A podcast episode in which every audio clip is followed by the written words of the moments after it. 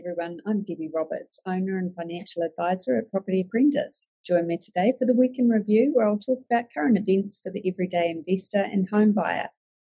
Our topics for this week topic number one from News Hub on the 29th of November boom to bust, building sector liquidations on the rise, leaving home buyers worried.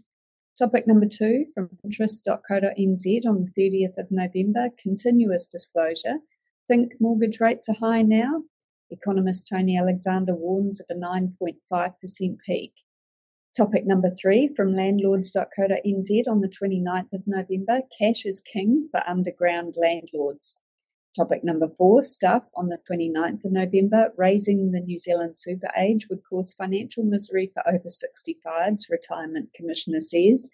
And fifth topic for this week in review interest.co.nz 28th of November, no significant drop in the average amount first home buyers are borrowing or paying for a home. So, first up this week from News Hub on the 29th of November, boom to bust, building sector liquidations on the rise, leaving home buyers worried. Concerns are emerging from first home buyers after the number of builders in liquidation have surpassed numbers from 2021. A couple who wish to remain anonymous have told News Hub that they're worried that their life savings are gone after purchasing one of 82 apartments in Te Atatū, Auckland. They bought the two bedroom Dawn Park development in July 2021, hoping to have keys in hand a year later. The couple watched and recorded their findings as more and more materials were being taken from the building site, and they have not received a proper response since May from the developer. Treasure Plus Limited, the vendor, didn't immediately respond to News Hub's multiple requests for comment, but those who did speak to News Hub said they're moving into a bust cycle. Numbers reported by MBIE show that liquidations under the building industry are increasing. There were more than double the number of liquidations in July and August compared with the same months in 2021, and November numbers have already far exceeded the previous year.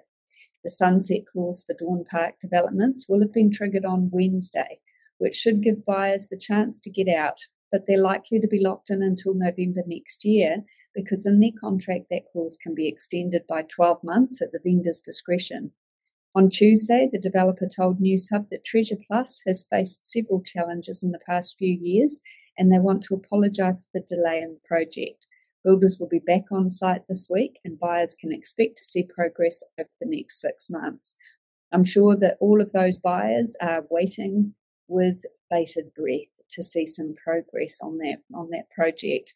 My advice is that if you're buying off the plans, make sure that you do your homework on the developer before you go into a contract and get your solicitor to check your contract as well before you sign it, just to make sure that the terms and conditions aren't too heavily weighted in favour of the developer. Google the developer as well, because uh, some developers have unfortunately previously folded up companies, um, gone into liquidation, and then restarted under a different name. So Google the companies that you're working with. Second topic for this week in review interest.co.nz from the 30th of November. Continuous disclosure. Think mortgage rates are high now? Economist Tony Alexander warns of a 9.5% peak. Independent economist Tony Alexander is forecasting that the floating mortgage rate could go as high as 9.5% by the middle of next year and one and two year fixed mortgages are going to stay higher for longer. Last week, the Reserve Bank increased the official cash rate by 75 basis points to 4.25%, the highest rate since 2008. Alexander said floating rates could head closer to 9.5% next year once the latest cash rate change is factored in, and a further rate rise of another 1.25 basis points to 5.5% which the Reserve Bank is forecasting. On the other hand, fixed interest rates may not see a similar rise. According to him, the best one year rate is around 5.9%, and this is unlikely to go beyond 6.5% because the markets have already factored in the OCR rise. He added that trying to pick where mortgage rates are going to peak is useless. Alexander expects rates to stay higher for longer as he doesn't see a deep recession similar to the global financial crisis taking place. Interest rates will fall slower than the rate at which inflation falls. Three to five year fixed rates could start falling before the middle of next year as banks anticipate falling interest rates. Markets expect monetary policy to start easing in 2024, and at this point, Alexander sees the two, three, five year fixed borrowing costs falling, and a good chance that banks will be cutting the three to five year fixed rates before the middle of next year. It could take longer for the one and two year rates to fall, as well as floating rates. People would adapt to rising interest rates just like they have in the past. He looks back to his experience of paying 18% in interest back in 1987, which was before the OCR was in place. One factor that's different from previous periods of rising interest rates is that at present there's a labour shortage, which means people can pick up extra work as a form of financial insulation. In the past, the unemployment rate rose very quickly and jobs were not available to provide a financial buffer. But as I've said previously in these podcasts, as long as you're not too fussy about what sort of type of work you want to do, chances are you'll be able to find another job if you are made redundant. Okay, so you know we always recommend that you check your cash flow at a higher interest rate than what you're currently getting, just to make sure that you understand what level of risk that you're comfortable with and what level of increase in your cost of mortgage you can sustain. If you're worried about increasing interest rates, get in touch with your mortgage advisor sooner rather than later. We recommend my team. That's miteam.co.nz and get in touch with them if you haven't already got a good mortgage advisor and they will take care of you. If you want to learn more about investing in property, join me at one of our free beginner's guide to property investment events available live online or in person. Check out propertyapprentice.co.nz for upcoming dates and register today. If you'd like to find out more about how we can help you reach your financial goals, you can also book a no obligation phone call or meeting with my husband, Paul Roberts, via the website also. That's propertyapprentice.co.nz. And the website address for the mortgage and insurance company is miteam.co.nz. Okay, and full disclosure, Paul and myself are part owners of that mortgage and insurance company as well. Just letting you know. Third topic this week from landlords.co.nz on the 29th of November cash is king for underground landlords. New Zealand Property Investors Federation President Peter Lewis is bringing up the issue of some landlords taking rent in cash and not declaring it as income.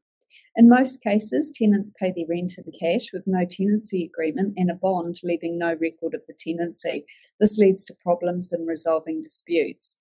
Lewis believes that this is going to become a bigger problem later on after he was called in by the Citizens Advice Bureau to help with some complicated tenancy inquiries. He often finds landlords, particularly those receiving some kind of benefit, are renting out part of their property or another property for cash. If an issue between the landlord and the tenant arises and it's suggested that the tenancy tribunal might be the appropriate place to settle the dispute, the tenant often refuses because they fear they might lose their home. Lewis said that the only way underground tenancies come to light is if there was a bond paid, but there's no legal requirement for a landlord to request a bond, although most do. If bans were made mandatory, he still thinks this won't solve the problem because there'll always be rogue landlords. Thankfully, the number of rogue landlords is a lot lower than the number of good landlords. He believes more landlords would be willing to take rent in cash to avoid paying the new tax introduced when the government removed the ability of landlords to use mortgage payments as a deduction against their rental income, so mortgage interest payments as a deduction. Legitimate landlords will start paying for it in the next year's tax returns.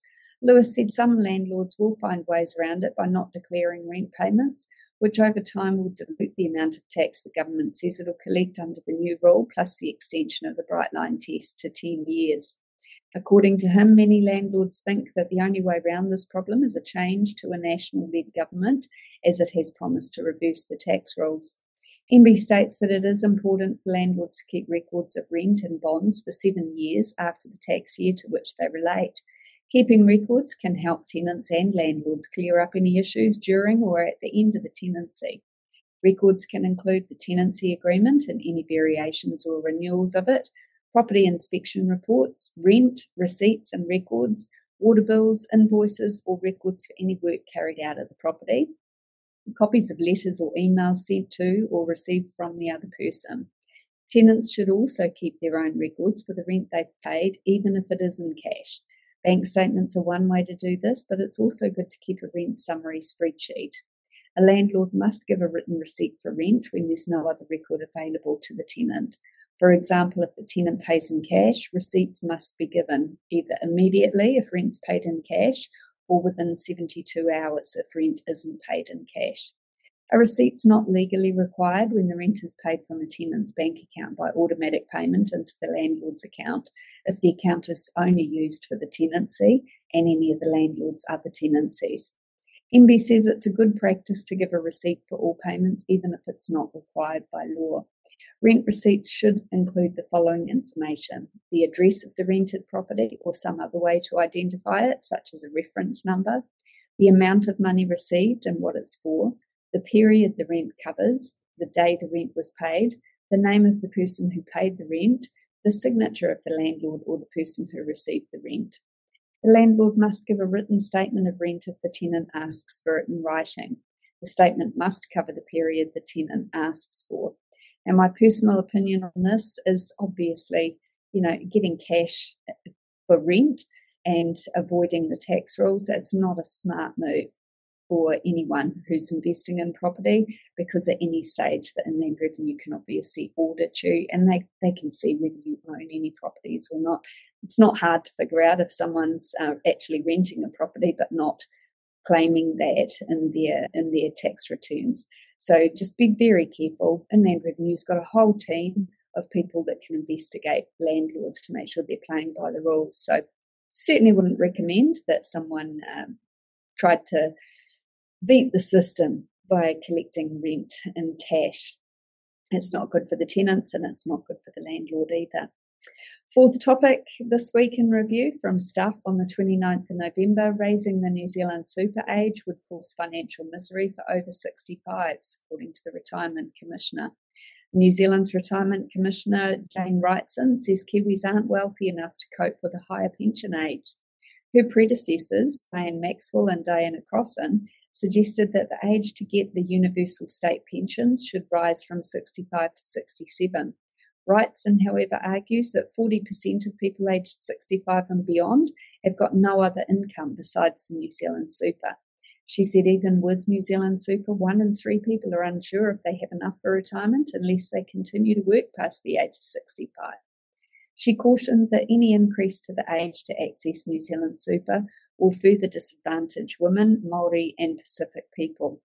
Wrightson emphasised that the reason why the retirement system was created was to allow older people to live with dignity and mana and contribute to community and whānau in later life. Natalie Vincent, Chief Executive of the Ngā Tangata Microfinance Not for Profit Loan Scheme, observed that there was an increase in the number of over 65s applying for the organisation's last resort loans to pay off high interest loans. Vincent believes that this reflects the rising cost of living. This is a sign of growing hardship among the over 65s. She added that many of those over 65s have got no means to increase their incomes and are turning to buy now, pay later loans to buy essentials. Most applicants were renters, including in social housing, and were paying 40% to 50% of their New Zealand super on rent, she said. The call to lift the age of eligibility was seen as a way to combat the rising cost to the taxpayer of funding New Zealand super. Every three years, Te Ara Ahunga Ora, the Retirement Commission, makes retirement policy recommendations to the government. One of their recommendations included the government continuing to fight to close the gender pay gap. One suggested change to KiwiSaver is to include steps to ensure contrib- contribution continued for people during parental leave. The Commission also had advice for banks to do more to help Māori and Pacific families into home ownership. It called on the government to lower the means testing for the accommodation supplement benefit. Wrightson believes it's also appropriate to consider paying different amounts to people living alone and those living with other people. She said modifications will be timely as we're seeing an increase in the amount of New Zealand super required to meet housing costs, a projected increase of renting seniors, and the potential of flatting later in life.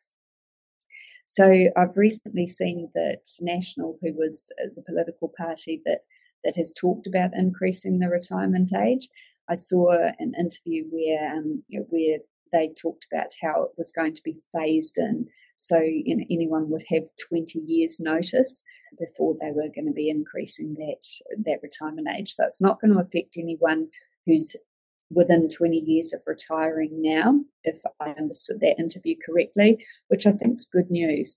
You know, if they do increase the retirement age, I absolutely understand the reasons behind that.